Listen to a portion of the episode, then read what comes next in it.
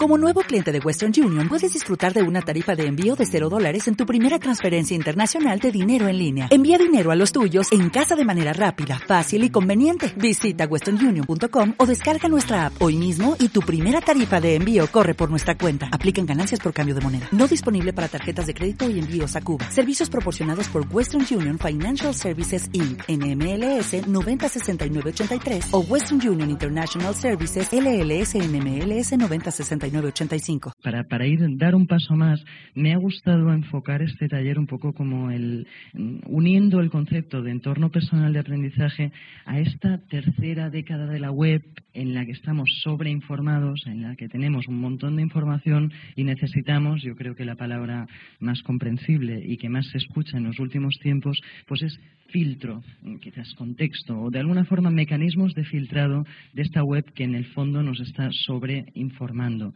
Eh, por eso lo denomino intuición, porque ando enfrascada yo últimamente en estudio, en el estudio de la intuición humana y, y sí que me estoy dando cuenta de que realmente también la intuición es una cuestión de filtro. La intuición, cuando tú conoces muchísimo un ámbito, se agudiza tu intuición. El doctor House es un médico inteligentísimo y con una intuición acentuadísima, pero gracias a que sabe muchísimo de eso y saber tanto, lo que le permite al final es filtrar muy bien, es simplificar muy bien. Al final, la intuición es una buena simplificación, es un, buen filtrado de la información. Por eso creo que en el fondo, lo que van a pretender estos entornos personales de aprendizaje, estas redes personales de aprendizaje, veremos que la diferencia es, muy sutil, pero la veremos un poco más adelante, es precisamente eso, es proporcionar un contexto, filtrar la información según determinados criterios que, pues, que la hacen, que, no, hacen que nos llegue la información que nos es más útil en cada momento y, evidentemente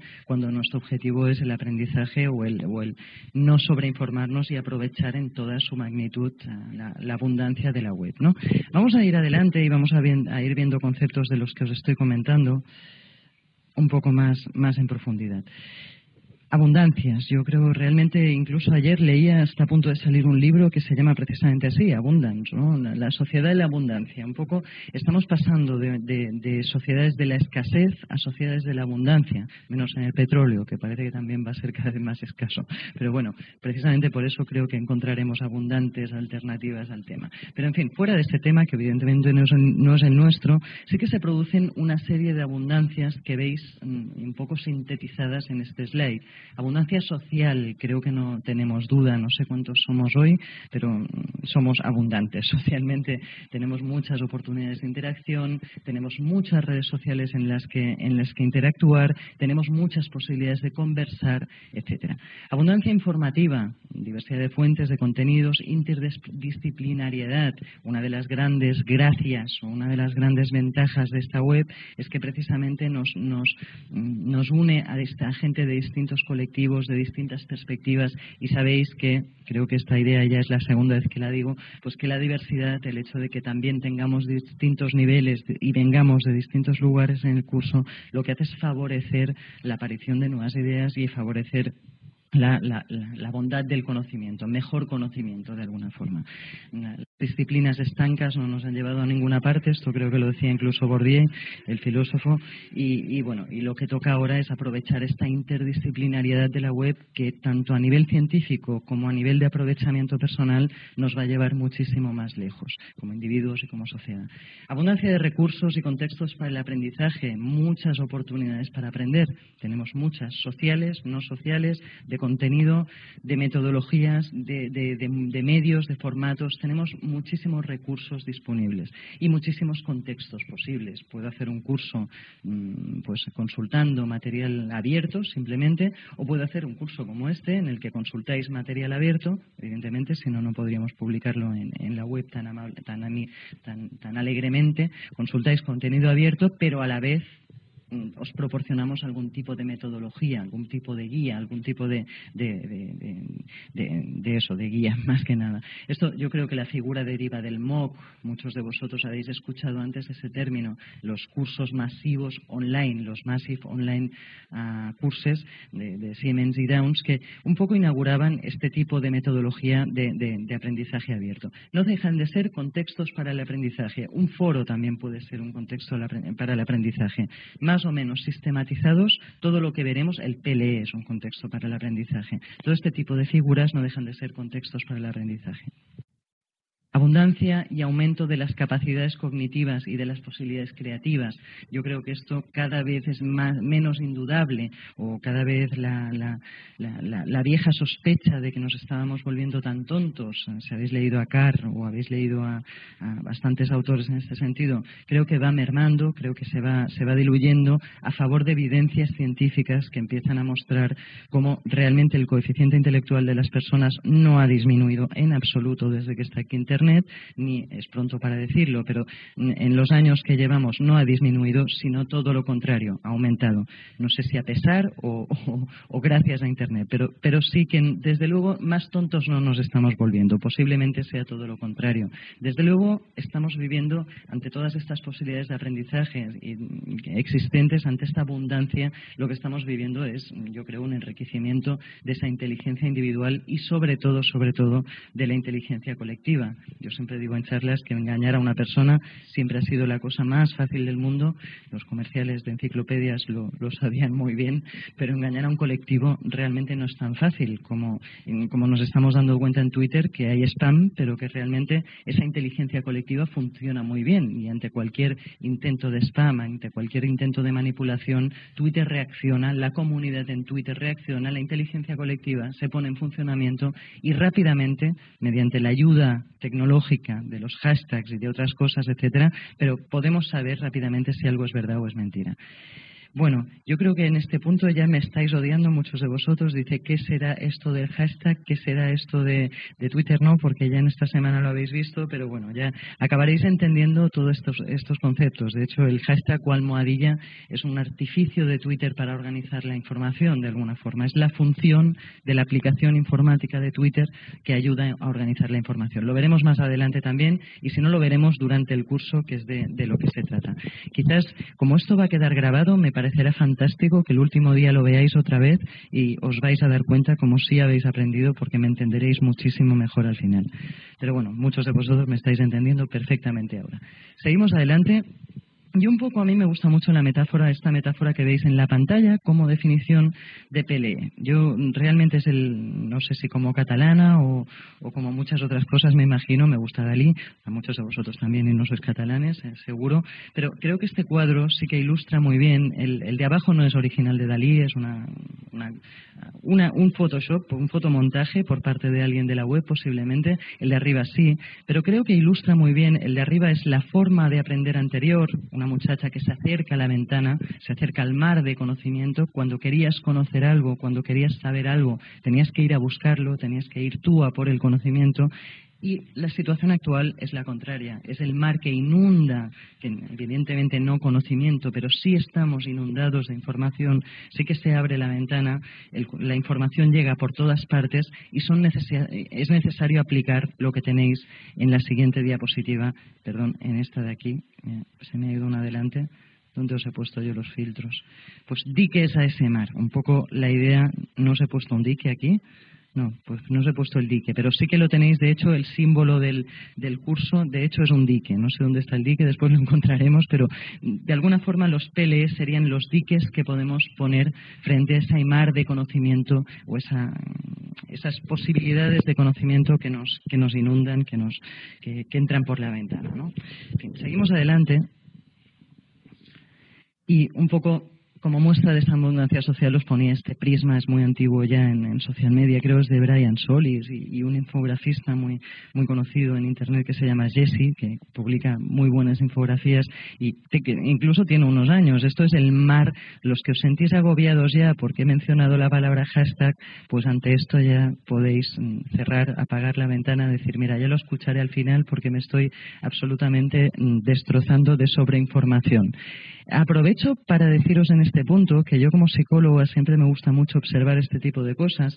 Eh, si realmente vais a hacer esto, vais a cerrar la ventana, es porque estáis sufriendo un tipo de, fenómeno que es conocido, que es el fenómeno de que la sobreinformación genera prejuicios. De alguna forma, cuando tú, es, yo creo que es uno de los grandes motivos del miedo a Internet, del miedo a, a las nuevas tecnologías. Nos sentimos desbordados, nos sentimos absolutamente inundados, pero no en ese sentido de posibilidades de conocimiento, sino ahogados literalmente por ese mar que se nos echa encima. Esto en la mente humana, un poco de activación es buena, pero cuando la activación es excesiva, eh, genera prejuicios. Damos un paso atrás, decimos, pues cualquier tiempo pasado fue mejor, esto de Internet no es para mí, ah, en Internet ah, no podemos prestarle la más mínima atención, somos menos inteligentes y toda esa serie de, historias que a veces escuchamos y que son propias, ya os digo, es, una reacción normal de, la psicología humana ante esa sobreinformación o ante esa supuesta incapacidad de captarlo todo. Os digo desde ya que ninguno de los que estamos en Internet eh, todo el día lo captamos todo. Simplemente hemos aprendido a filtrar lo que más nos interesa, mm, que es realmente, de nuevo, uno de los objetivos de este curso grafos, un poco las posibilidades para que veáis que la abundancia social incluso la podemos dibujar. Es abundante en el sentido de que nos agobia, pero a la vez es abundante en el sentido de que podemos captarla. Yo últimamente hablo mucho de sociedad aumentada, un poco en el sentido de que puedo captar matices de la sociedad, de las relaciones sociales que antes no podía captar, que antes podía, podía intuir o podía, podía observar, pero no podía medir. Esto es un grafo, esto sería de hecho parte de una, aplicación que se llama Snap, que incluso es un complemento para Moodle, que podíamos, mm, podríamos instalarlo en cualquier Moodle y que nos dijera un poco las interacciones que tenemos en el aula, como, como formadores, las interacciones que tenemos de nuestros alumnos en el aula. Si os fijáis, es sociedad aumentada en este sentido, es interacción social aumentada en el sentido de que podemos dibujarla, podemos medirla, podemos mm, a partir de aquí adaptarnos. De alguna forma se está empezando a hablar incluso de aprendizaje adaptativo o de enseñanza adaptativa gracias a todos estos, a esta abundancia de datos que podemos generar también o a los que podemos acceder en la web. En la siguiente tenéis otra muestra. Muchas veces pensamos, hay mucha información en la web, hay muchos datos en la web y son fáciles de, observar los sociales, pero a veces no son tan fáciles de observar los que provienen de la Internet de las cosas. Esto es un gráfico curioso que lo que hace es medir la contaminación ambiental, las distintas curvas son distintos grados de, contaminación ambiental, los distintos colores en una ciudad cualquiera. Esto supone la colocación de sensores y que haya un programa informático en Internet a la que estos sensores, al, que estos sensores estén conectados y acabe generando todo este tipo de infografías y todo este tipo de, visualizaciones de datos que tan de moda están y que tan de moda van a seguir estando en los próximos tiempos. Para que veáis que la abundancia no es solo de relaciones, también hay abundancia de datos, hay abundancia de datos abiertos, ayuntamientos, de hecho es lo que tenéis a continuación, ayuntamientos, ministerios, organismos públicos, fundaciones privadas, en fin, organizaciones relaciones que se comprometen con esta utilidad más científica de la web, con esta utilidad de conocimiento de la web y abren sus datos y los ponen a disposición del público general en herramientas como esta que veis aquí. Esto es una captura de pantalla de Google Public Data Explorer, que precisamente es la herramienta, no sé si alguno había escuchado hablar de Gapminder, hace poco, os lo digo porque hay una charla que corre por internet muy conocida, si alguien la conoce estará fantástico que, que publique el enlace, que, que habla de, la evolución humana y pone una infografía precisamente interactiva que está hecha con Gapminder, es de Hans Rosling. Seguro que alguien la conoce y que puede colgar el enlace. Los próximos 400 años de evolución dibujados en un vídeo que, lo refleja, ¿no? Un poco para que veáis la utilidad de este tipo de gráficos, de visualizaciones. Es fantástica, ¿eh? La charla de, Rosling, si podéis verla, vale la pena. Sí, os lo escribo yo aquí muy rápidamente por si, si alguien quiere buscarla y colgar el enlace. Creo que es si no me equivoco, es esto. Y está, si Google Public, os lo apunto también aquí, Google Public, uy, que con un dedo, con esto del micro, Data Explorer. Esto es una herramienta de Google muy fácil de utilizar, genera gráficos interactivos y lo que hace es eso, beber de las fuentes de gobiernos, de, gente que está liberando datos, de gente que publica datos en un formato accesible y para que todos podamos consultarlos, investigar, ah, desarrollar cosas nuevas, etcétera. Muy bien, sí, sí, la, charla de, de, Rosling es esta que estáis viendo aquí. Pues Gapminder ahora pertenece a Google. Para los más curiosos, esa aplicación tan chula con la que Rosling hace esos gráficos ahora pertenece a Google. En fin, seguimos adelante y un poco vamos a centrarnos ya un poco más en educación. Estamos hablando también de que ya es posible educarnos en esa maravillosa frase de en cualquier que proviene del tema de, la educación expandida, de los CEMOS y de todas esas cosas. Se está empezando a hablar de que es posible educarse en cualquier momento y en cualquier lugar. Si antes la educación se entendía solo como educación formal o educación no formal, que son los cursos de alguna forma, los cursos pues no formales, no oficiales que podías hacer, hoy en día se entiende que la educación es posible también a un nivel mucho más potente que nunca en el ámbito de lo informal, o sea, en casa con el ordenador, en un museo con una aplicación de realidad aumentada con la que puedes acceder a no sé cuántas cosas, etcétera. Un poco aumentan las posibilidades de este aprendizaje informal que siempre ha estado ahí, pero que ahora que tenemos la biblioteca universal prácticamente en el bolsillo, pues evidentemente se hace o se convierte en mucho más potente. El proyecto Sugata, exacto. La, imagen que veis aquí es del proyecto de Sugata Mitra, de Hall in the Wall, porque, a ver, hablar de que el aprendizaje informal es muy potente en cualquier lugar del mundo está fantásticamente bien, pero me gusta especialmente en aquellos lugares en los que más necesitados estaban de un aprendizaje informal enriquecido o de formas de aprendizaje fuera de las escuelas mm, aumentaran su potencia, como es el caso de las calles de India. Esta, esta experiencia consiste en eso, consiste en, unas en una especie de cuevas protegidas en las que el tal Sugata Mitra, un, pedagogo inglés, lo que hace es situar ordenadores, situar mm, pues en esas cuevas, deja a los niños solos y al cabo de un tiempo mm, observa que han aprendido gracias a esos ordenadores. Es, es una forma extrema también de aprendizaje laissez-faire para los más o los que mm, estéis más en el ámbito de la pedagogía, pues es, es una muestra también de que la curiosidad infantil por sí sola, con unas armas tan potentes para el conocimiento como lo son los ordenadores, pues pueden llegar muy lejos. Por aquí preguntas de diferencia entre la educación expandida y la educación aumentada. Muy buena pregunta. Yo no sé si dejar las preguntas para el final os parece que, que intercale. Bueno, contesto esta muy rápida porque creo que es muy sencillo. Yo, mira, te diría que están surgiendo en torno a estos temas de aprendizaje informal un montón, un montón de metáforas. Yo decía, aprendizaje invisible es una muy buena metáfora, todos lo conocéis, el tema de, de Cobo y y tal. El aprendizaje invisible es una buena metáfora, la educación expandida es una buena metáfora, la educación aumentada es una buena metáfora. Mm, elegir la que queráis. Creo que se refieren a pequeños distintos aspectos, pero que en el fondo vienen a decir lo mismo. Vienen a decir eso, que las posibilidades del aprendizaje fuera de la escuela aumentan espectacularmente. Fuera y dentro, fuera que incorporando cosas de fuera, como son los ordenadores. Creo que ya no tiene sentido decir que los ordenadores son de fuera. en la sociedad en la que vivimos Mm, tenemos, ordenadores, ya están dentro, ya están imbricados, ya se habla de sociedades híbridas, ¿no? O sea, pero de alguna forma se está hablando un poco de lo mismo, ¿no?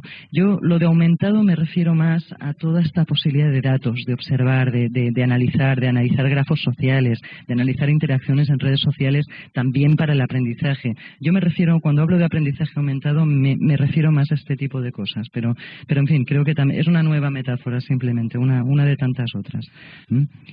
En fin, seguimos adelante. Después, si queréis, profundizamos en, las preguntas, pero, pero bien que las vayáis haciendo. Si son así, de, si son cortitas, ya las vamos intercalando. De la educación, mira, precisamente nos viene bien porque vamos a hablar ahora precisamente de eso. De la educación al aprendizaje, nos dicen ya varios teóricos, y yo añadiría que de la educación al aprendizaje aumentado. Os acabo de explicar un poco lo que es. Se está empezando a hablar incluso de aprendizaje adaptativo, en, el sentido de que está, de que aprovecha esos datos para cambiar, para ir adaptando, para, ser flexible, aprendizaje que se adapta a cada alumno.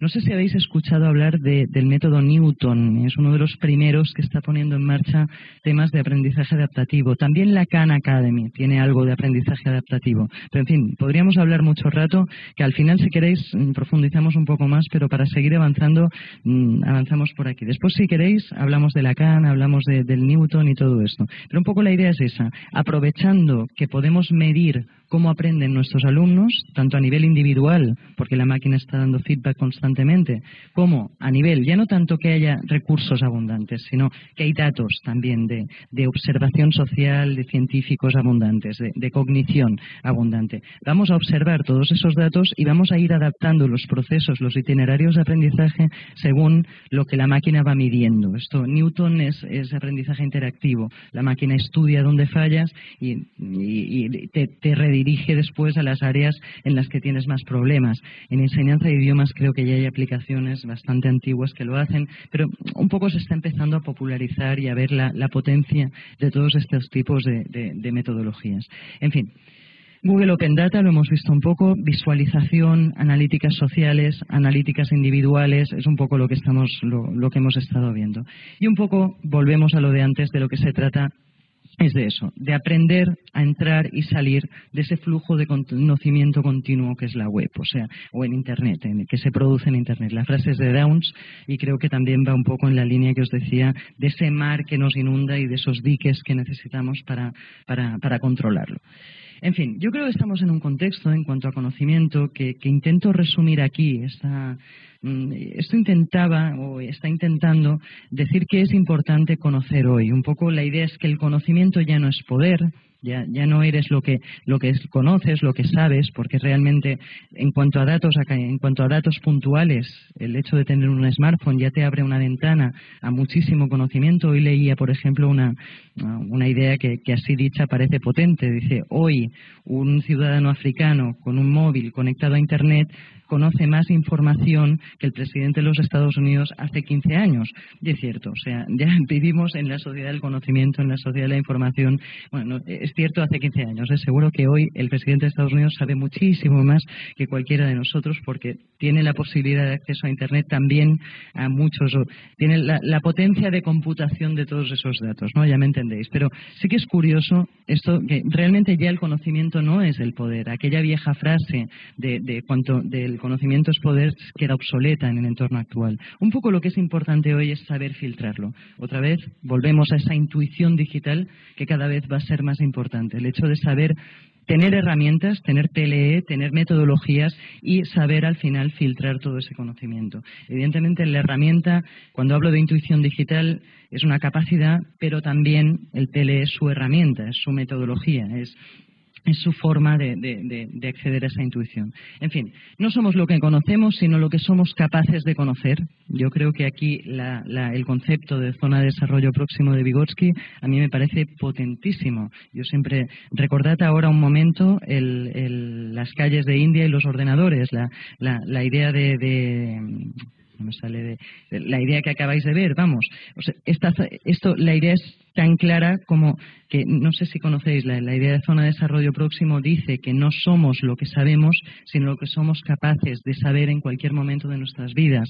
Un poco el ejemplo de Vygotsky era venía porque se quejaba mucho. Vygotsky es un defensor de lo sociocultural, de las influencias socioculturales en, en cualquier tipo de aprendizaje, y él deriva de que estudiaba mucho pueblos, pueblos de Rusia, de la Rusia profunda, y decía, a ver, no podemos medir con los mismos indicadores, con las mismas escalas, con los mismos test a estos niños de estos pueblos de, aislados de Rusia que a un niño de cualquier país o de Estados Unidos que tiene un acceso a unas posibilidades de conocimiento mucho mayores. Un poco lo que está diciendo es que dejemos de medir la inteligencia como algo estanco, sino que la midamos como como el potencial de cada uno, con un elemento social importantísimo. Para mí, Vygotsky lo cito mucho porque sí que estaría encantado de, estas posibilidades de democratización del conocimiento que nos brinda Internet, del empoderamiento, estas, estas tecnologías del empoderamiento que son Internet. ¿no? Yo creo que el PLE, o que, que, todas estas metodologías y lo que vamos a aprender en este taller, lo que hacen es ampliar esa zona de desarrollo próximo pues muchísimo. Me explico.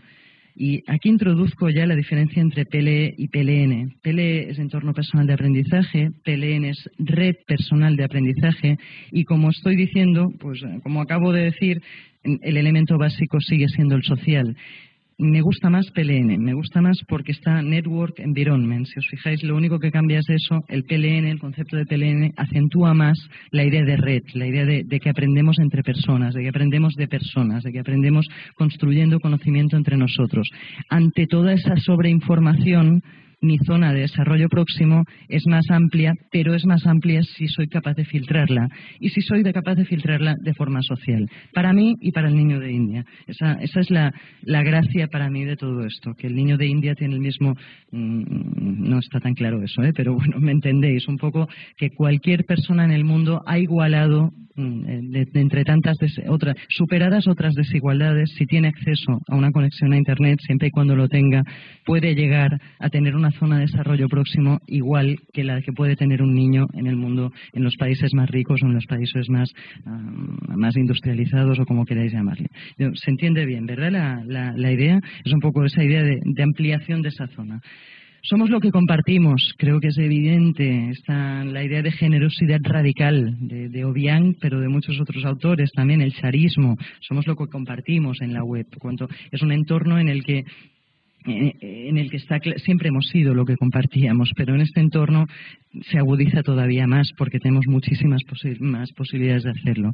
Somos con quien nos relacionamos, lo que leéis del PLN, somos nuestra red, cómo filtro todo ese sobreconocimiento que tengo por todas partes, esa sobreinformación, pues en base a una red. Cuando yo me construyo una red de aprendizaje en LinkedIn, en Twitter, en cualquier red social, lo que estoy diciendo es señores amigos míos, a partir de ahora, ¿verdad que entre todos vamos a ser mejores a la hora de filtrar todo esto que a mí me está agobiando?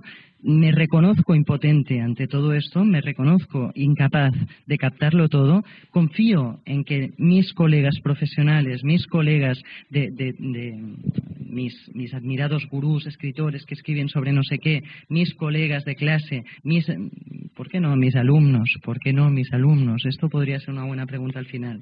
Si los alumnos tienen que estar en el PLE, yo creo que es una de las difíciles, pero bueno, al final la vemos si queréis. Pero creo que sí, que ¿por qué no? Que también en parte podrían estar ¿Por qué no construirnos un entorno, una red que nos filtre, que entre todos utilizar esa inteligencia colectiva para filtrar toda esa sobreinformación? Ahí está la gracia de, del PLN o del, del PLE, como queráis llamarle.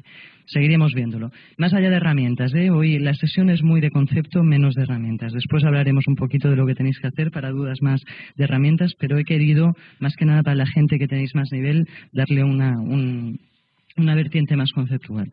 En fin, soy la institución con la que trabajo, por eso el PLE puede ser PLE organizacional, puede ser PLN organizacional. Yo he construido PLNs organizacionales y de hecho lo vamos a hacer, vamos a hacer un PLN para docentes, no tanto organizacional, sino pues transversal a, a, a los enseñantes, un poco un PLE profesional podríamos decir que es. Vamos a proponer que parte, hay una parte que va a ser común y esta parte es la que interesa a todo docente por lo mismo que eso, puedes hacer un PLE para una organización porque interesa a determinado colectivo de esa organización. Yo, un ejemplo práctico que tenéis como material adicional es un trabajo que desarrollé, que sigo desarrollando para la Administración de Justicia, aquí en Cataluña. Criminólogos, necesitadísimos de actualización de conocimiento, mm, conocimiento, leyes que cambian constantemente. No sé si conocéis el concepto de jurisprudencia. Cada sentencia de un juez está cambiando la práctica profesional de cualquier juez posterior o de cualquier o, lo que tiene que saber cualquier criminólogo. Imaginaros lo que supone eso. Realmente el tema de jurisprudencia mm, es, está necesitadísimo de filtros, de herramientas, de, de redes personales de aprendizaje. En este caso, redes organizacionales que ayuden a filtrarlo y a que el colectivo trabaje con información más filtrada, más que, que le sea más útil y no, no, no, no le sobrecargue. Un poco. Y soy lo que produzco. Yo creo que esta parte os la pongo también porque es la gran olvidada cuando se habla de PLEs. Intentaremos que no sea así. Quien quiera abrir un blog lo abrirá, pero atreveros, por favor, a producir, a, también crear cosas nuevas. No es obligatorio, evidentemente, y de hecho, una de las puedes estar en la web o puedes tener una identidad profesional potente en la web solamente filtrando, solamente eh, haciendo de transmisor de la información, filtrando bien. Yo puedo seguir a determinada persona en Twitter no porque cree artículos especialmente interesantes sobre nada, ni porque mm, pues, tenga investigaciones académicas especialmente buenas publicadas, sino porque filtra muy bien, porque lee cada mañana todo lo que se publica en las principales publicaciones internacionales sobre no sé qué sector y yo leyéndole a él ya pues voy viendo, no, no, me hace falta consultar todos los journals, consultar todas esas publicaciones, científicas o no, ¿eh? podemos, podemos hablar de distintos ámbitos. Esta figura es la del curador de contenidos, content curator. Hay aquí, acabo de leer una pregunta, miro poco, pero en fin, el de World Language supongo que está de coña, ¿no? Me imagino. Porque vamos, si no estáis entendiendo, sí, ¿verdad? Vale, vale, vale, perfecto. Ya veo que le contestáis, fantástico. Eh, digo, no será irónico, ¿no? Lo de World Language, digo, porque vamos, ya digo, me estoy pasando, ¿no?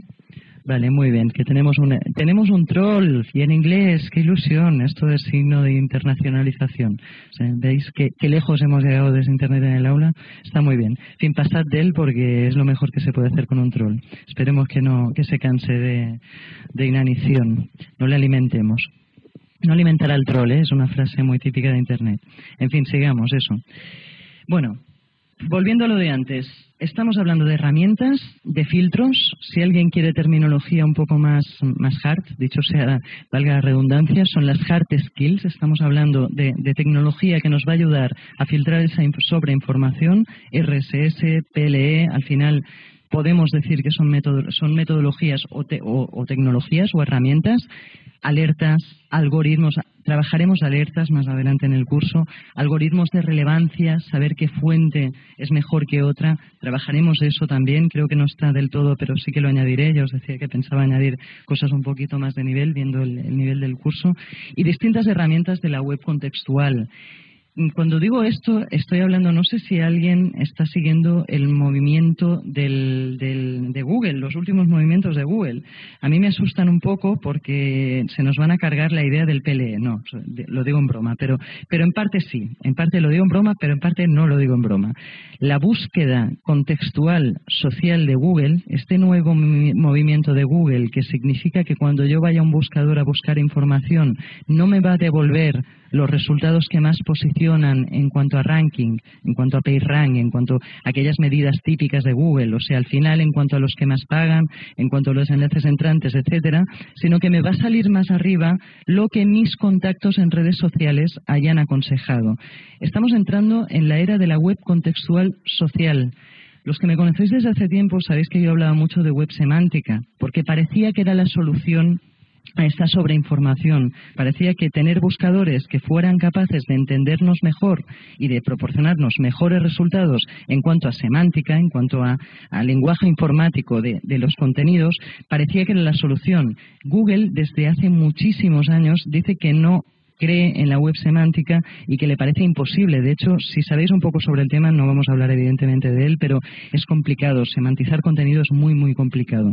El mismo Google mm, mm, ya dijo hace mucho tiempo que era imposible el criterio de filtrado va a ser social. O sea, estamos entrando en un declive o de alguna forma el que va a ser filtro va a ser, las redes sociales van a ser los filtros. El PLN va a ser el filtro. Las redes van a ser el filtro y no tanto mecanismos más de, algoritmo informático. no sé si me hago entender, pero también lo entenderéis más adelante. Ahora volveremos un poco sobre el tema. En fin, hablamos de herramientas, de filtros sociales, evidentemente, pero también de competencias. Creo que es importante que aprendáis a construir un PLE, pero también que seáis conscientes de que, de que las competencias son las que veis aquí. Networking, elegir bien a los contactos, no va a servir de nada que abráis un Twitter si os vais a poner, yo a veces en clase me preguntan siempre, ¿y si me abro un Twitter y me pongo a seguir a Belén Esteban? Y bueno, en Latinoamérica no sabéis tanto de Belén Esteban y esta gente, pero bueno, es una tuitera de pro. Dice, si me pongo a seguir a Belén Esteban, ¿puedo considerar que tengo una, un personal learning environment? Hombre, depende, si te dedicas al periodismo del corazón, sí, si no, no. Mm, a ver, un poco va a depender, evidentemente, las las competencias de networking, de elegir bien qué red de contactos me construyo, son esenciales. Y no es lo mismo un Twitter que sigue a Belén Esteban que un Twitter como el que vais a, vais a construir aquí siguiendo la lista de los followers de Internet en el aula o de los following de Internet en el aula que tenéis en las actividades. O sea, evidentemente eso va a ser un buen PLN, pero podríamos construir un mal PLN. Es una competencia de networking la que necesitamos, más allá de la herramienta. También intermediación crítica del conocimiento. Os he hablado un momento del content curator. Os apunto el término porque será importante. También quizás lo, lo incluya en el programa un poco más adelante, ¿eh? pero a ver dónde tengo yo ahora el. Aquí, aquí. Os pongo lo de content curator porque es un término también muy utilizado es un poco eso, es, es, esa es la figura, la función profesional o, parte de, un poco la competencia de curación de contenidos que también se está hablando de que es necesaria. Un poco os están diciendo herramientas de, content curation que serían estas de aquí. No os liéis, igual lo vemos. Quizás introduzcamos algún tipo de, herramientas de estas. Buen PLN y mal PLN, muy buena. Lo del colesterol me ha gustado. Exacto, sí, sí, buena idea para un buen content curator. Cierto. Bueno, en fin, me entendéis que el content curator es el que filtra el contenido. Os decía que yo prefiero el término de intermediario crítico del conocimiento, que es más largo, pero es que lo de curador en español sabéis que no acaba de entrar, no acaba de sonar a carne o no sé a qué suena exactamente, pero en fin, sería aquella figura, también sería la competencia del docente que ante ese mar de conocimiento ya no se dedica a exponerlo todo, porque es un mar, porque es imposible exponerlo todo, sino que lo que hace es ayudar a filtrar, guiar, orientar acerca de qué es lo más importante, de cómo filtrarlo, etcétera. Evidentemente son competencias docentes esenciales. Yo creo que las dos, tanto la intermediación crítica del conocimiento como el networking, en el, tema en el, que, en el que estamos ahora mismo. En fin, seguimos adelante. Y como criterios de la web contextual, que os decía que es el término, ya no es web 3.0, yo creo que es web contextual, o sea, es, vamos a ver cómo filtramos, pues aplicando contextos. ¿Qué tipo de contextos? Hay varios tipos de contextos. El social lo hemos visto bastante, el PLN que veis aquí, contactos como content curators en el fondo. Si yo sigo a alguien, si yo sigo a José Luis en el tema de lenguas es porque sé que filtra información o sé que, que su filtrado del conocimiento que se está distribuyendo en la web en su ámbito va a ser positivo. José Luis o cualquier otro, ¿eh? Lo que como lo veo en una pantallita, me ha sido más fácil la asociación. Pues social, evidentemente contactos como Content Curator, pero también pensad que existen otros tipos de contexto. Yo puedo filtrar la información por geolocalización, puedo filtrar la información por actualidad, puedo filtrar la información por comportamiento.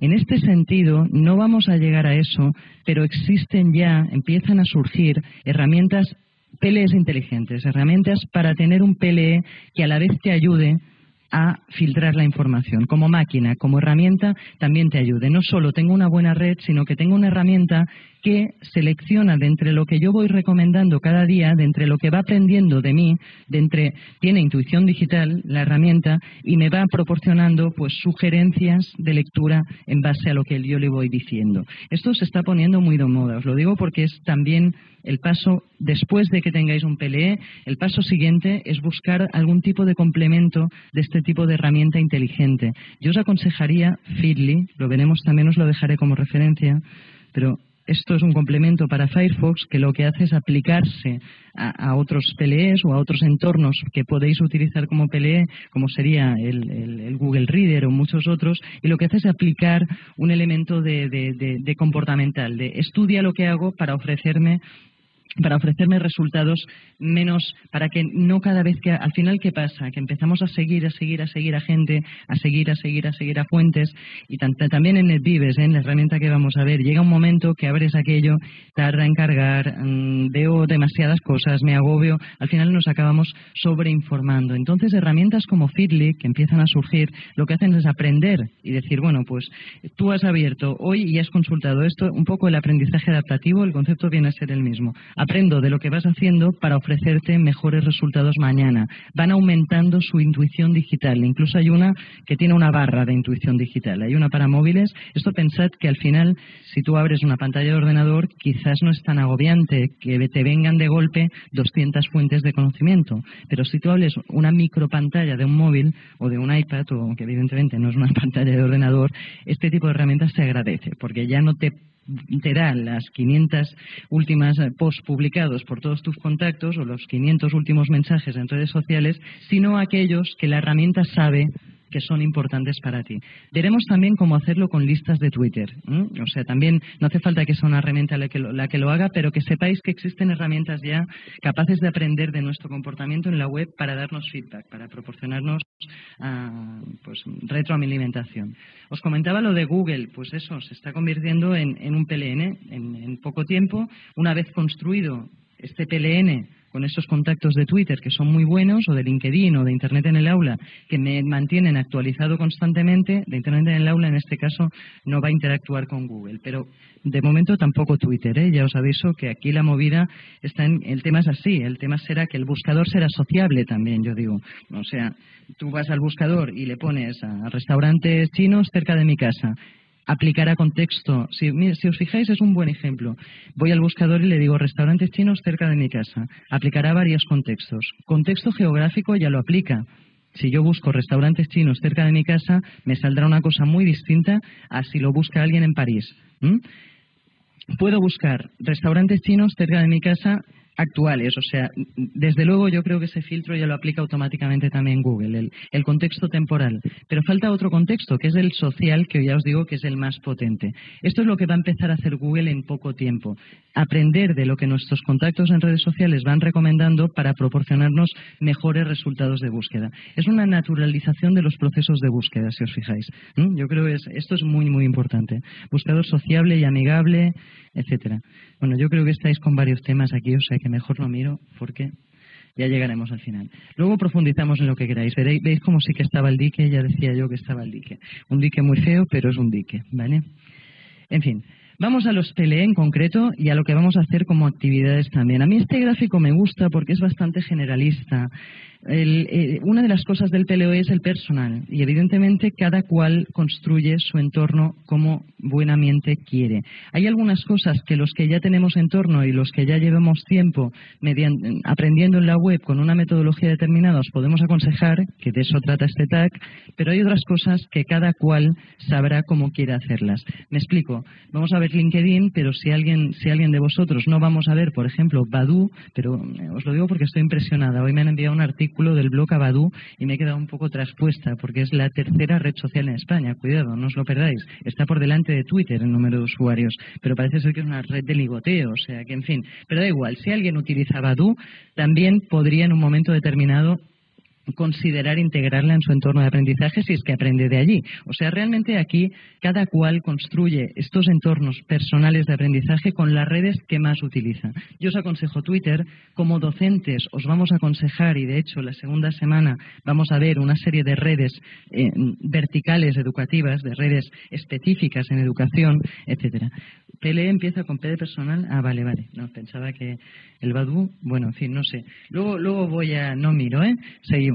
Pues eso, podéis personalizarlo con, una, con, con, muchas redes. Os podemos aconsejar, los que ya llevamos más tiempo, pues en qué redes vais a encontrar a más docentes o en qué redes vais a, es más útil estar hoy en día. Muchas veces el criterio es ese, sois docentes. No les diría lo mismo a los criminólogos. Evidentemente, los criminólogos pocas veces los envío a Twitter. En el ámbito jurídico, Twitter es poca cosa. En cambio, en el ámbito educativo, Twitter está teniendo una fuerza muy, muy importante. Ha llegado a ser determinado la primera herramienta de Classroom, de, a utilizar en educación en algunos listados. O sea que realmente está tomando una fuerza importante y sí que es una herramienta que están utilizando con mucha fuerza los educadores.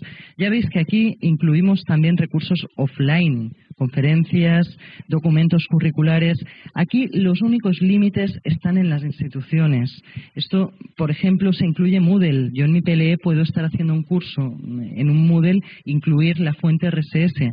Puede que Moodle me lo deje hacer o puede que el que haya montado ese Moodle me lo deje hacer, pero hay plataformas que son cerradas y que no nos van a dejar sacar información para que inunde, entre por esa ventana, se ajuste ese dique y se forme parte de nuestro PLE. Os lo digo porque estáis haciendo un curso en una universidad online y probablemente no podréis integrarlo del todo, del todo en el PLE. Lo ideal sería que sí, Y de hecho muchas universidades lo están haciendo al revés. No sé si alguien estudia en la UOC, que es donde yo trabajo, es la Huberta de Cataluña, la Universidad Huberta de Cataluña, por ejemplo, en, mm, está la idea de NetVives, la, herramienta con la que vamos a trabajar como, como ejemplo de PLE al final del curso, se parece muchísimo a, la mi, mi UOC que es un poco el entorno personalizado que está proponiendo la UOC a sus estudiantes para organizarse un poco todo lo que estudien dentro de la UOC. Es un concepto un poco distinto, pero sí que parte de la misma idea de PLE, la idea de, todas las fuentes, de, un entorno, de una cajonera, de,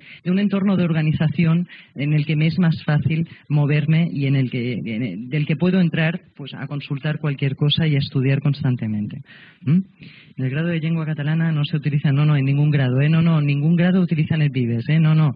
Digo que tienen un entorno, si os fijáis, la nueva WOC, la Mi WOC, los que estáis allí, sabéis que las ventanitas se mueven igual que en NetVives, que un poco la idea, la, vista, se parece un poco a la de NetVives. ¿no? no, no es que utilicen NetVives ni mucho menos, vamos, no.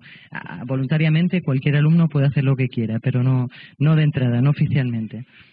Seguimos adelante. En fin, tenéis muchas otras cosas. En el gráfico lo analizáis con calma. Twitter, podcast, redes sociales, recursos impresos y digitales, familia y comunidad, colegas, wikis, blogs, ah, videoconferencias, en fin. La verdad es que a mí me gusta mucho el gráfico porque es muy amplio, porque podemos incluirle muchísimas cosas.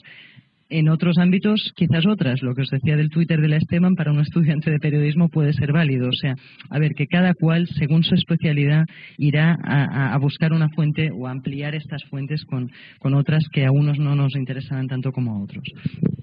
Propuestas de PLE, entornos, herramientas. Vamos ya al tipo, a marcas concretas de herramientas que nos permiten hacer todo esto. Tenéis Simbalú, esta está muy bien para los alumnos, es muy chula para utilizar con alumnos, sobre todo en secundaria. El concepto de PLE en primaria, yo no sé si alguien lo ha utilizado, pero yo no lo veo, no lo veo tan claro. No vamos a utilizar Simbalú en este curso, pero yo creo que vale la pena mm, que, que la exploréis, sobre todo como si se os ocurre o si tenéis posibilidad de llevar el tema de los PLE a las aulas. En universitaria también, pero no sé, no sé por qué, pero en secundaria lo veo, lo veo más, lo veo más chulo. Pero bueno, exacto, la extensión EDO es muy buena, etcétera. Bien, tenéis arriba NetVives, ¿vale? Tenéis en NetVives, que, que, es la que vamos a utilizar de verdad. Y tenéis aquí a la izquierda una muy similar que se parece que, a muchísimo a NetVives que se llama PageFlakes.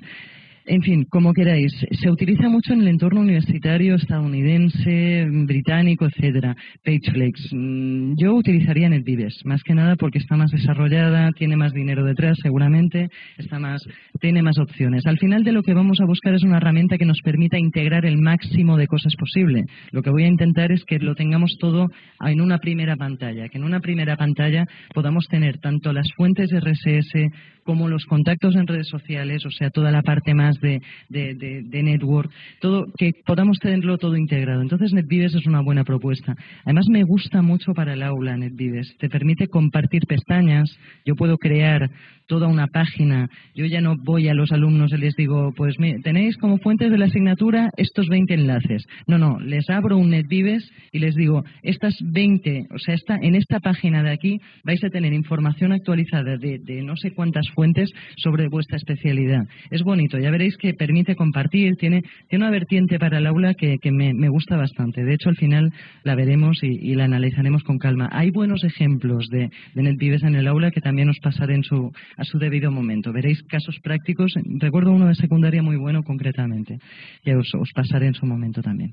En fin, seguimos adelante y no sé si os ha, o no es típico de los programas de PLE, PLN, hablar de, lo que hablaremos casi también al final del nuestro.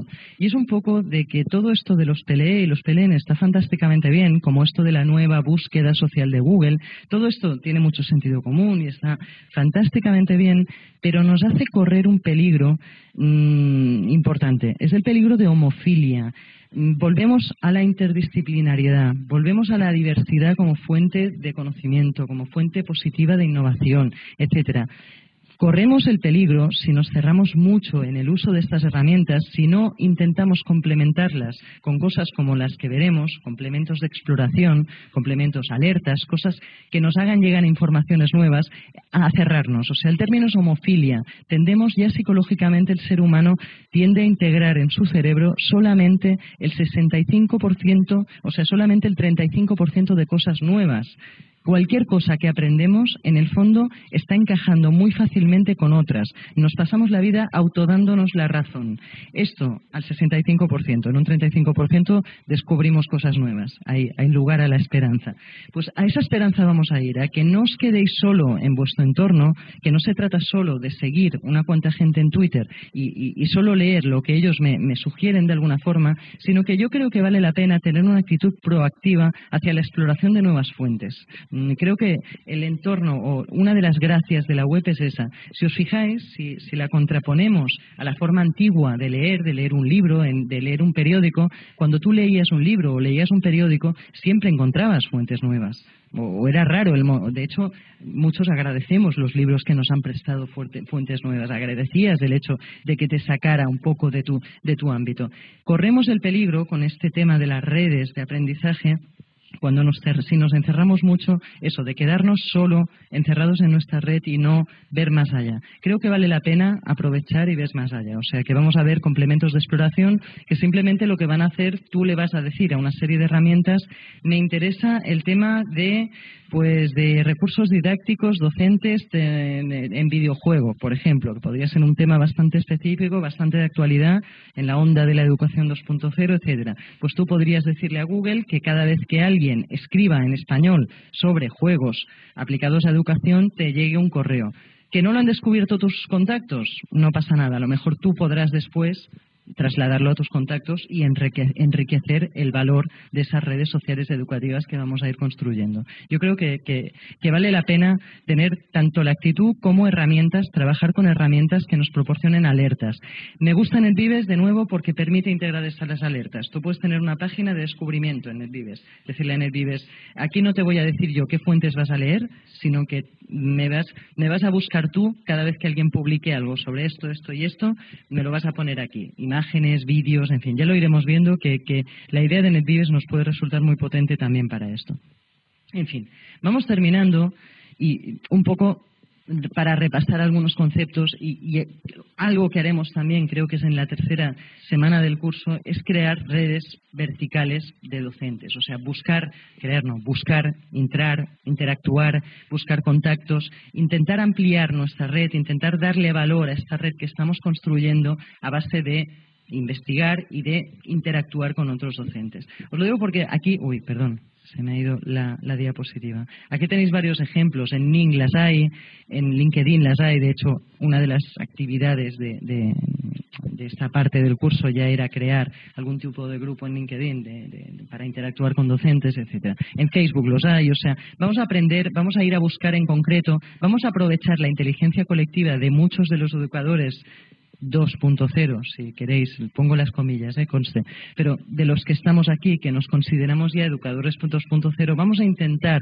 entre todos pues buscar recursos o recomendarnos recursos, redes verticales, redes ya específicas en educación para poder ampliar nuestros entornos. ¿Mm? En fin, seguimos la siguiente y ya vamos acabando un par de definiciones oficiales para que no os liéis o para liaros más, no lo sé, pero os digo que es un concepto antiguo que ha ido evolucionando. Se habla de lo que veis ahí. Con pequeños matices volvemos a que son metáforas de una misma cosa, metodologías para aprovecharla, para sacarle el máximo rendimiento al aprendizaje en la web. Ambientes personales de aprendizaje, Personal Learning Environments, tenéis la traducción, son los PLE. PLE son las redes personales de aprendizaje, que ya os digo que es el que yo prefiero, pero que vosotros si me decís PLE tampoco os voy a decir nada. No, no, no hay que ser tan puristas con los términos y hay que mirar, hay una frase muy buena que es aquella de mirar el dedo a la luna, mejor mirar la luna y dejar el dedo aparte. SLE, ambientes de aprendizaje social, también es un término que puede estar bien, que puede, gustarnos especialmente. Entornos de desarrollo profesional, lo que yo hice en justicia quizás iría más por ese, por ese, en ese sentido y creo que lo que vamos a hacer aquí también podría ir más en ese sentido, en un PLN vertical perdón por la redundancia en la palabra, pues para docentes, y estos COIN, entornos de innovación colaborativa, que aquí sí que habría matices, de, serían entornos más proactivos, más de, producción y de innovación, pero que un PLE también es un entorno de innovación colaborativa, creo. En fin, Seguimos adelante y veis aquí una definición de PLN. Nos podemos quedar, hay muchísimas definiciones en la web. De hecho, ya os digo, es un término. Hay incluso una conferencia anual de PLE. Participé en una y, en fin, yo no sé si da para tanto, empiezo a pensar, pero bueno, se está hablando de metodología de aprendizaje en la web, quizás no de PLN, pero sí de metodologías de aprendizaje en la web y en ese sentido, fantástico. Pero bueno, aquí tenéis otra definición de PLN, grupo de personas que crea, que comparte, que apoya y estudia recursos de aprendizaje en un dominio de conocimiento específico, pero yo os digo, quedaros con cualquiera de las muchas definiciones que hay. Veréis que no os he propuesto ninguna en el temario porque es que ya os digo, mm, buscarlas. Las de Jordi Adel son muy buenas, en fin, encontraréis un montón de definiciones adaptadas al nivel que creéis que, tenéis del término del tema de esta metodología de aprendizaje en la web. Otra definición, la de intermediario crítico del conocimiento, que ya os he dicho, que no, no hace falta que la leyamos otra vez. Tenéis aquí un enlace para ampliar también. Evidentemente siempre hay que ampliar, cuando en cualquier webinar, en cualquier, y de hecho creo que si algo intentaremos en este TAC es que salgáis con una actitud de autoaprendizaje necesaria e imprescindible para aprender en la web. Yo siempre digo que no existe la brecha digital, que existe la brecha de aprendizaje. Esto de aprender, aprender durante toda la vida, hay gente a la que le da cierta pereza, porque nadie le dijo que tenía que ser así, o que, mm, pues que pensamos en determinado momento que estudiábamos hasta un punto y que ya somos profes, ya no hace falta formarnos más, creo que tenemos que romper eso y que ser conscientes de que más en el caso de ser docentes tenemos que sacar tiempo y recursos de donde sea para aprender a aprender.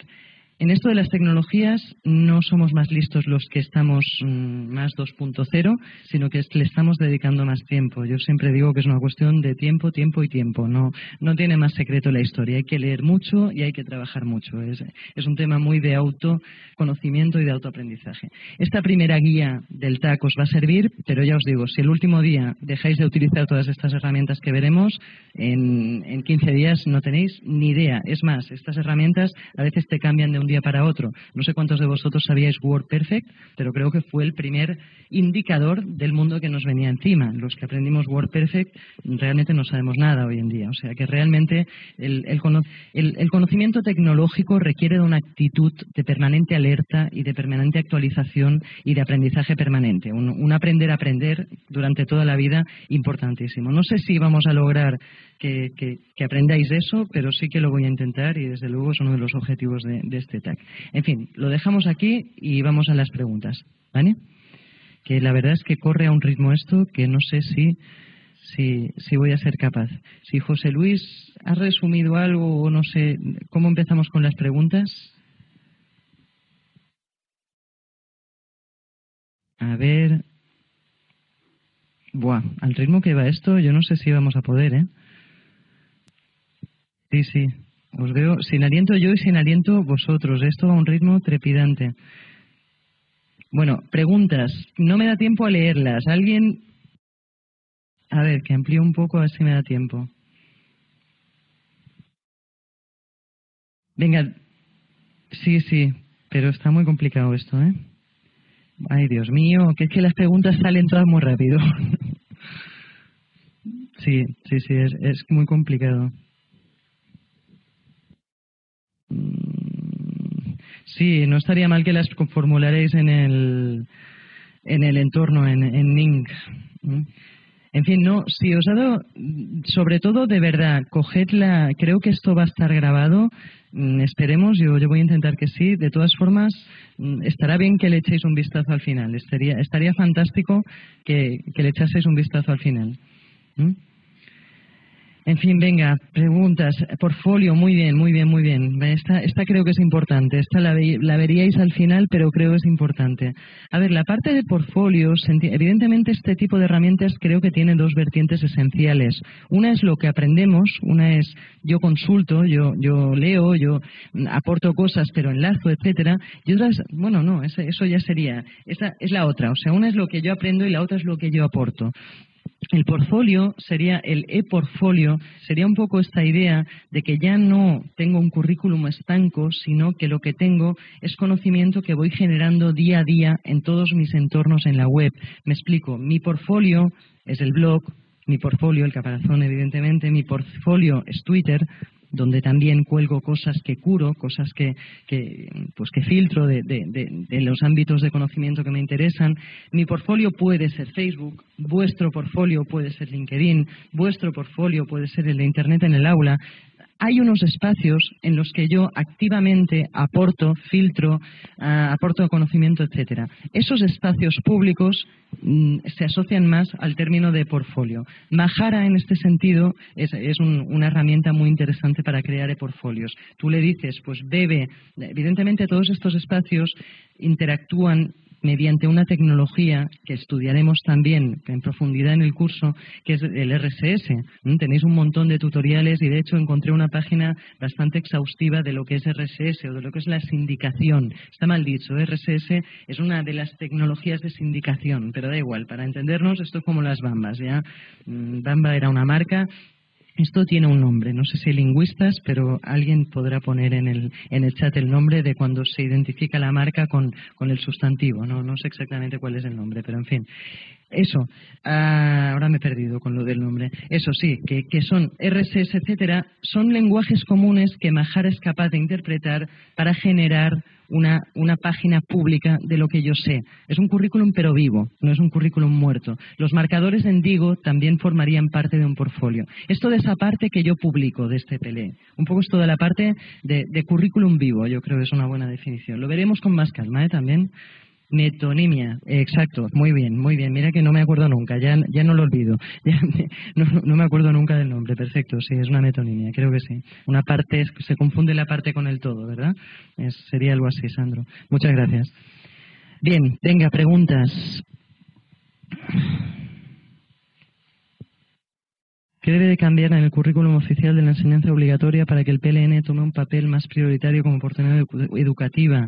Yo creo en primer lugar la libertad de currículum. No, no, no, puede, no puede ir adelante sin libertad de currículum, sin libertad de que el profe construya en el aula lo que buenamente quiera. O sea, no, realmente, a ver, es, es contradictorio porque sí que está contemplado. En la universidad, por ejemplo, cuando se habla de, de cuando los, cuando Bolonia, cuando Bolonia dice que hay que colaborar en las aulas, que hay que aprender construyendo conocimientos, sabéis que el constructivismo, no el conectivismo, pero el constructivismo sí es una, una tendencia pedagógica muy aceptada en el ámbito académico y en, en, lo más oficialista. Pues cuando dice eso se olvida absolutamente de las tecnologías, o sea, lo contempla porque dice que hay que construir conocimiento en el aula, pero lo olvida cuando no deja que hagamos un PLN en el aula muchísimas veces, ¿no? Cuando, cuando no hay libertad de, hacer la asignatura. Infraestructuras, evidentemente, sin lugar a dudas. Si no tienes conexión a Internet, no sé si tiene mucho sentido esto del PLN, evidentemente. Habrá que confiar en el profesor, muy bien, totalmente, y ahí tenemos un problema, ¿cierto? Cierto. Cierto. A ver, me he perdido con RSS Twitter. ¿Cuál es su objeción al trabajo y creación de PLE en la etapa de educación primaria? Yo creo que no, mm, no es una objeción. Yo creo que, mm, de hecho, no, no, no, no me confundáis. No, creo que no, que habría que empezar a trabajarlo en primaria. Lo que pasa es que quizás, si es una metodología muy de evaluación buenísima, o sea, totalmente. Sí que creo que quizás pues no, la verdad es que no. Acabo de no. Realmente tenéis razón que sí que se podría introducir en primaria, en primaria también a nivel de herramientas o por lo menos el tema del concepto, de, de, aprender de la red. Eso, eso es importantísimo y es importantísimo aprenderlo en primaria. Desde luego las soft skills que hemos dicho, seguro. Las herramientas ya en primaria UNED Vives no, pero en el caso de Simbalú, por ejemplo, está preparado también para niños más pequeños o para gente, es más simple. Pero bueno, eso ya creo que depende de la edad que hablemos. Ya, no primaria, no, no los más pequeños, pero sí que al final, casi ya en la ESO, se podría, claro. ¿Qué opinas de.? Uy, que se me va la pregunta, a ver, ¿qué opinas de.? Sí, sí, sí, muy bien. Muy bien, muy bien, muy bien. Muy buena observación la de que Ah, la de que los alumnos, que he visto una muy sencilla de contestar, os pongo mi Twitter aquí, que esta es fácil. que si no se me pasa, que corre mucho.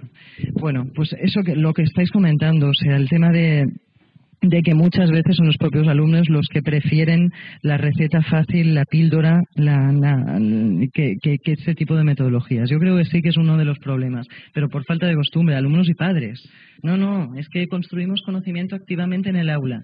Mm, perdona, y el profe no nos explica todo el día algo. O sea, realmente los padres, para los padres es muy disruptivo todo esto. Es, es, es generacional, evidentemente. Y no, no hay nativos digitales. Tenéis toda la razón en que para usos, sabéis que Prensky, el mismo que, invitó, que, inventó el término de nativo digital, después se desdice y dice que no hay nativos, sino que, lo que hay sabios digitales que son los que aprenden a utilizar la tecnología en un sentido para el conocimiento y hay nativos que no la están utilizando para el conocimiento, que, la están utilizando para jugar, para relacionarse, pero que no están aprendiendo toda esta parte. Aquí en Cataluña me gusta mucho mm, una distinción que hizo el departamento hace, hace ya un tiempo, que es entre TIC y TAC tecnologías del aprendizaje y el conocimiento. Yo creo que es una buena distinción para entender esto de los nativos y no nativos. En fin, voy a totalmente aleatoria. Leo lo que pillo, ¿vale? Ay, a ver. Si no, no me sigas en todo, José. Eso yo siempre lo digo, que quien te sigue en todas partes es que es o tu padre o tu madre o tu hermano. no, no. E, evidentemente hay que seguir a cada uno por un canal. O, o, al final es uno el que usa más un canal. Al final yo os puedo asegurar que uso mucho Twitter y mucho menos Facebook. Y sí contesto en Facebook de vez en cuando, pero mi canal principal es Twitter. Aquí al final todos tenemos un, un canal fundamental y prioritario al que atendemos. A veces hay herramientas para automatizarlo todo, para que no te cueste tanto exacto, para no leer cosas duplicadas, exacto, si utilizas y herramientas para gestionar múltiples redes sociales, types de Yahoo, etcétera. Hay, hay, hay, formas de hacerlo también. Pero ya os digo, o sea, yo creo que al final es, al final cada uno se crea su dinámica. Yo, por ejemplo, empiezo a seguir en Twitter y acabo leyendo RSS, pero no voy directa. Cuando encuentro un blog interesante no lo llevo directamente a RSS, porque ya tengo mucho, o sea, no, ¿vale? O sea, ya, ya iréis creando vuestra propia dinámica, ya veréis. Twenty, Twenty es mi gran desconocido, Víctor. Estaría fantástico que alguien hablara de Twenty en el curso, porque yo me reconozco bastante lega en Twenty. Yo lo identifico mucho con Facebook y no sé si es lo mismo. Pero bueno, ya me pilla por edad, ¿eh? Me invitaron, estoy, estoy en Twenty, ¿eh? Pero me invitaron, no veas la, la mar de tarde. Estaba ya preocupada porque decía, como soy tan vieja, nadie me invita a Twenty. En fin, exacto, yo diría que es parecido a Facebook. Sí, sí, los hijos, sí. Lo que nos quieran contar nos lo contarán ellos. Exacto, en Argentina y en Cataluña y en Canarias tampoco. Es una cosa un poco rara. En Cataluña y Canarias la primera red social para los jóvenes es Facebook también, lo cual produce un conflicto padres que quieren ver lo que los niños hacen y cosas así bastante más grave y alumnos y profesores que son amigos en Facebook también bastante más grave. O sea, me explico, en Twenty no te hacen amigo, pero en Facebook sí, porque todos estamos en Facebook. En fin, es un poco rara la cosa. Google Plus, venga, os cuento un poco lo de Google Plus. Google Plus es una red interesante desde el punto de vista que yo creo que tecnológicamente es la primera red social que está siendo capaz de saber qué queremos, tecnológicamente es muy buena porque es capaz de hacer ingeniería social muy bien. O sea, está y sabe que los, una, de una, de las cosas que se le echa de menos a las redes sociales es la, las pocas posibilidades de estratificar lo que publicas. De decir, pues esto que publico lo quiero publicar solo, sobre todo en el caso de Twitter, puedes leer a partir de las listas, pero publicar a listas no. Entonces, la cosa se complica un poco. Ya La historia es que yo en, en Google Plus puedes decidir, haces distintos círculos de gente distinta, de grupos distintos, y puedes decidir qué publicas para cada grupo. Pues a lo mejor lo de que desayuno se lo publico al grupo de mi madre y mi familia y lo de que el artículo estoy leyendo en el New York Times lo publico en el ámbito más profesional. Y no, le, no pasa, por ejemplo, lo que me pasa a mí en Facebook, que es que mis amigos no me hablan, dicen que publico cosas raras. En fin, que permite estratificar la, la, interacción social en distintos círculos. Entre otras cosas, lo mejor, mejor, sí, las listas de Facebook, sí. Sí hay algo parecido, yo sí, pero no, no es, creo que es bastante, está bastante mejor ideado lo de Facebook. Está, las listas de, de Facebook son automáticas. Yo no sé si os ha pasado, pero te vas listas de mis mejores amigos y dices no da ni una. Listas de mis familiares tampoco da ni una, lo cual ya no entiendo porque no se está guiando ni por los apellidos. O sea, realmente En cuanto a ingeniería social, yo creo que Google Plus lo ha hecho muy bien. Ha sabido muy bien lo que queríamos. Evidentemente en grupos cerrados, claro que sí, y en páginas y cerradas, claro que sí, privadas, vamos. En fin, Google, en Google Plus esto está mejor logrado. Y sobre todo, mirad, porque viene mucho al tema del curso, el tema de la búsqueda social, el tema de esta aplicación de contexto social que va a ser muy, muy importante. De hecho, Facebook está enfadadísimo porque le excluyen de esto. No le excluyen. Si es una, sabéis que Facebook es un jardín vallado, está todo cerrado, con lo cual no excluyen, se autoexcluye. Pero es un movimiento muy inteligente de, de Google diciendo, señores de las redes sociales, señores propietarios, abran sus informaciones porque si quieren entrar en esta relevancia de los resultados social, tan importante, imaginaros la importancia que tiene esto para Twitter, para Facebook, para las marcas que van a querer estar ahí bien representadas, si queréis entrar en este juego tenéis que abriros. De hecho, Twitter fue la primera en quejarse de este movimiento de Google Social Search, que es como se llama esta aplicación de contexto social. Twitter se quejó y, y Google le dijo, pero no decías que no querías que te indexara, hijo mío. Y así fue. O sea, hace unos meses Twitter le prohíbe a Google que indexe sus perfiles, con lo cual ahora no puede quejarse de este movimiento. En fin, hay otros que os dirán que Google está intentando controlarlo todo, tener un monopolio y, en fin, esto Google Devil, Google God y todo lo de siempre. Pero, en fin, que se podríamos hablar mucho rato. Hijos y padres, amigos o seguidos seguidores, esto es una gran polémica. En Estados Unidos tienen una historia con esto espectacular. Yo creo que no si el niño quiere que ser amigo de padres o de profes, yo creo que le deberíamos dejar. Yo creo que hay una cuestión ahí que sí, que ya sé que legalmente la relación personal profe-alumno y todo eso, pero yo creo que al final mm, de lo que se trata es de abrir canales de comunicación para que si en una edad en la que suelen surgir problemas mm, surgen, pues te los pueden comentar en Facebook o, tú puedas detectarlos en Facebook. Yo tengo a mi hija como amiga, sí, sí, ya, ya lo estáis comentando. En fin. Bueno, vais lanzando, ¿eh? A ver, ¿qué más? ¿Qué más veo por ahí? voy a, voy a, responder más en corto, ¿vale? Segmentar publicaciones, eso es lo que hace falta, exacto. Y eso, segmentar es lo que nos permite hacer Google Plus. Muy bien, Roberto usos perversos de datos que tiene Google y Facebook y todos. Usos perversos, todos hacen usos perversos. Lo que pasa es que quizás las ventajas de momento están superando los inconvenientes. Siempre dependerá de, pensad en la investigación médica, el tema de datos abiertos está ayudando a avanzar la investigación muchísimo. O sea que tenemos que sopesar pros y contras. Pero bueno, también es un tema largo. ¿Mm? ¿Qué más? A ver, Dios mío, esto es complicadísimo seguir. En cada 16 pestañas abiertas con las páginas que habéis recomendado. Muy buena, Diego. Muy buena, muy buena. Muy buena. Sí, la verdad que sí. Que, que, que, bueno, pero son las 16 mejores de Internet, no está mal, Diego. Tú piensas, si con eso ya te lo aprendes todo, a mí me recuerda un chiste. O sea, no sé si alguien vio un vídeo hace mucho tiempo que salía una abuela y decía, mi abuela dice que ya se ha leído todo el Internet. Pues eso, Diego. Si te lees esas 16, ya están todas. Es broma, ¿eh? Pero bueno, esas más. ¿Qué más? Adiós, Sandro. Se me ha vuelto a pasar la pregunta. A ver. El problema del límite de edad para registrarse, eso es, muy bien, muy bien, cierto, cierto, uno de, los, uno de los temas. Cierto, por eso os decía que al final es importante el concepto, no tanto mm, el trabajo con, con, esas redes. Pues recomiendo lo que estamos haciendo, o sea, las típicas que se, específicas para educación, Edmodo, todas estas que conocéis, herramientas, redes sociales ya pensadas para educación, pueden ser una buena solución si quieres introducir o si tienes la posibilidad de introducir este tipo de, de, de skills de habilidades y de herramientas. Y os digo, hay herramientas específicas también. Exactamente, Dearo es un especialista en tema de redes sociales educativas, ¿cierto? Y en el libro, creo que realmente hay un libro publicado en Anaya que, que lo explica también muy bien. Google Apps, exactamente, es cierto, cierto. ¿Alguna otra? ¿Qué libro es? Creo que se llama Redes Sociales, en no sé si en educación, ahora que caigo. No lo sé. No lo sé. La verdad que si buscas redes sociales Anaya de Aro, mm, vamos, San Google te acierta seguro. Edmodo es la que estaba comentando, exacto. Edmodo es una especie de Twitter, pero en educación. Globster, exacto, también Digo, Educators. Eh, la parte de Digo que vamos a ver, de hecho, es la de Digo Educators, exacto.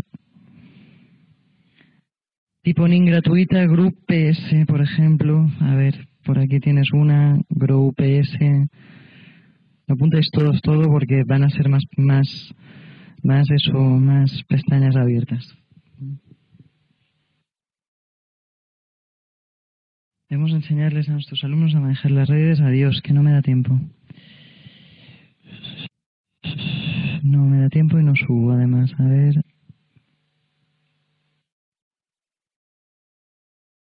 En Venezuela tenéis Twitter, fantástico Twitter en Venezuela. Sabéis que sois uno de los países que más usuarios de Twitter tiene.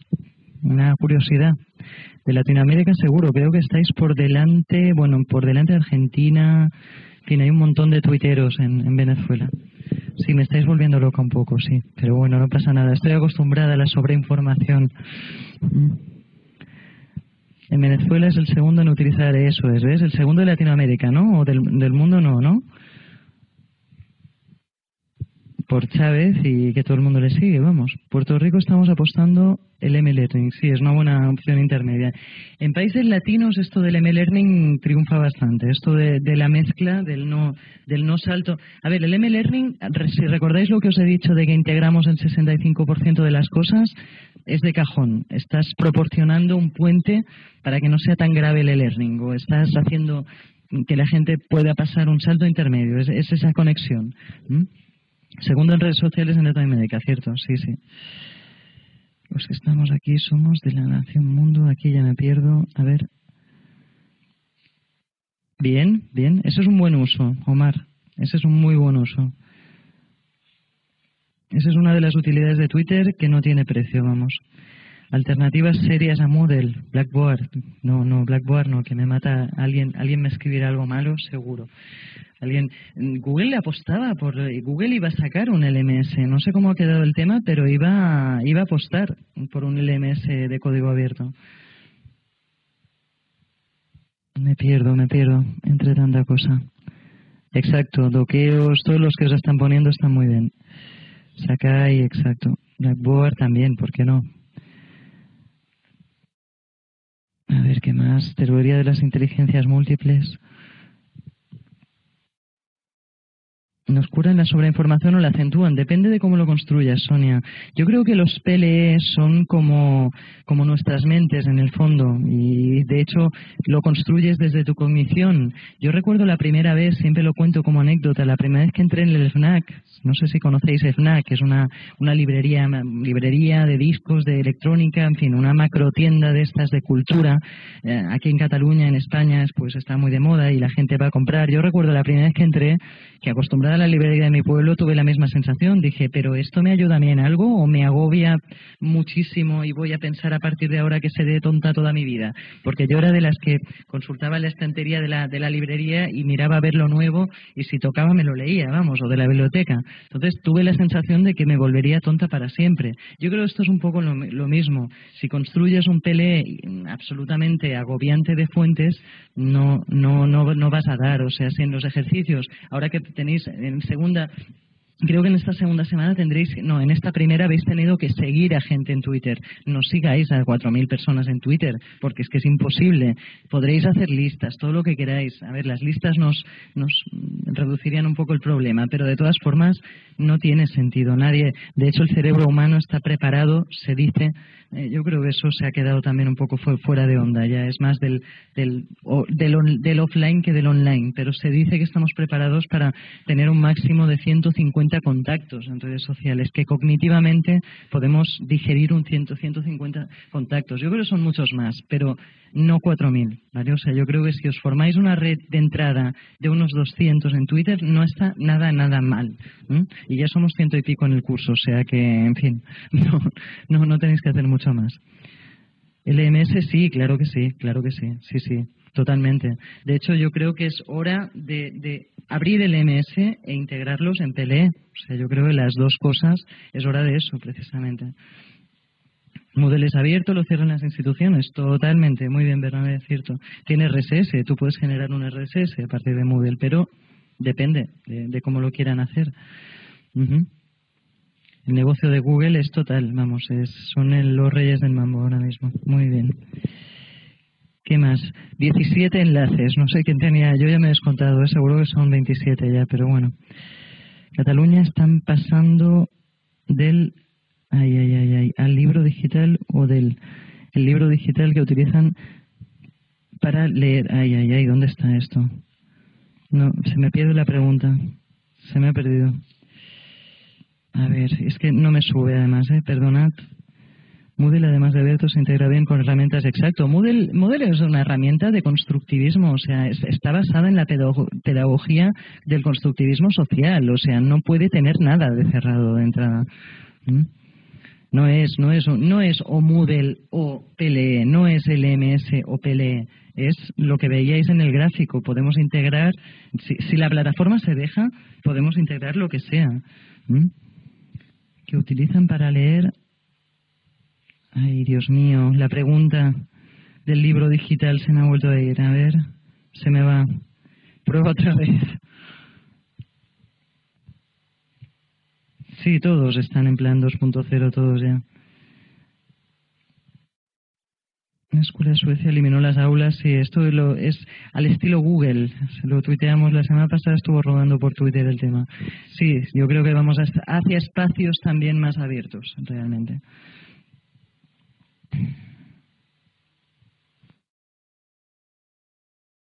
¿Que tienen lectores para libros digital? Pues no, no, no en todas partes, ¿eh? pasando al libro digital, no, yo no lo estoy viendo. Van con el uno por uno los que llegaron al uno por uno. Pero que yo sepa, si alguien sabe más, que lo comente. Pero igual es en determinados centros, pero de entrada no. Yo no lo he visto, lo del libro digital aquí en Cataluña.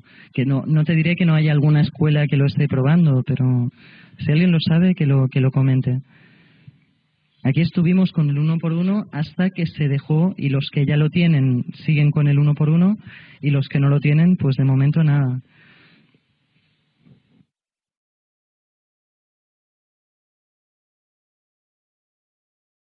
En cinco minutos cerramos lo que comentáis, Pilar. De todas formas, consúltalo, ¿eh? porque ya te digo, tampoco puede ser que sea una iniciativa nueva. No me suena a, nueva a que el departamento haya lanzado nada oficial al respecto, pero que sí puede ser una práctica de algún centro. no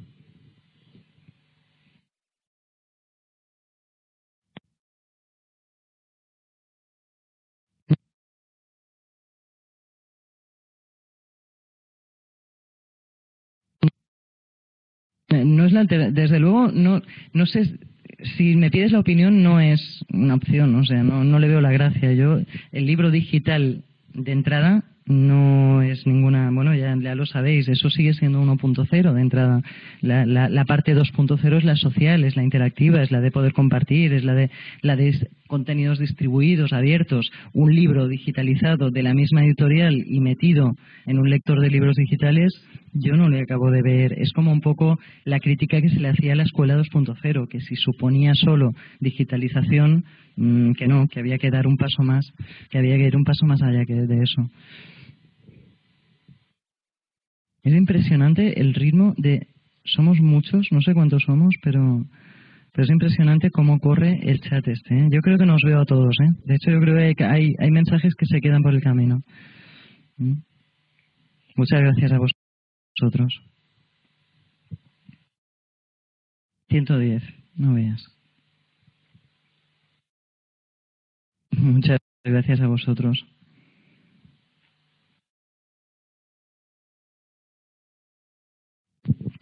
Los mensajes largos se me escapan. He leído algo del netbook, pero solo he visto netbook. A ver, yo creo que el uno por uno va a acabar siendo de tablet. ¿eh? También, si, si, me, si me preguntáis, yo creo que eh, sobre todo ahora otra vez en primaria y secundaria el tema del tablet tiene mucha mucha mucha potencia y bueno sabéis que ya ha salido que ya están saliendo propuestas de uno por uno en, en tablet, en, en, en, en, en ordenador, en tablet barato, vamos, en tablet económico. ¿Mm? Ya por parte de Negroponte, vamos, desde lo oficial. Es caro, exacto, sí, sí, tal como está, no. Desde no, pero Negroponte ya están, están estudiando ya, ya están empezando a salir los, los los el tablet uno por uno vamos para de hecho de hecho se dirigen a los mismos gobiernos que compraron la, iniciativa uno por uno del laptop o sea a Uruguay Chile etcétera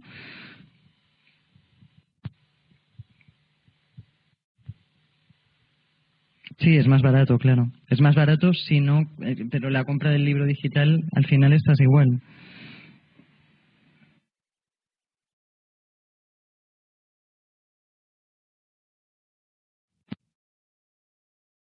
Muchas gracias a vosotros.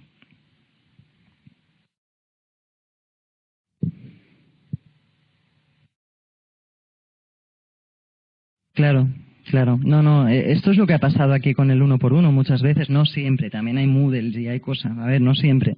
Pero que en algunos casos, en algunas escuelas, ha servido simplemente para leer libro digital y no era precisamente la función de un ordenador. Exacto, la tablet te da muchísimo más juego que un libro digital.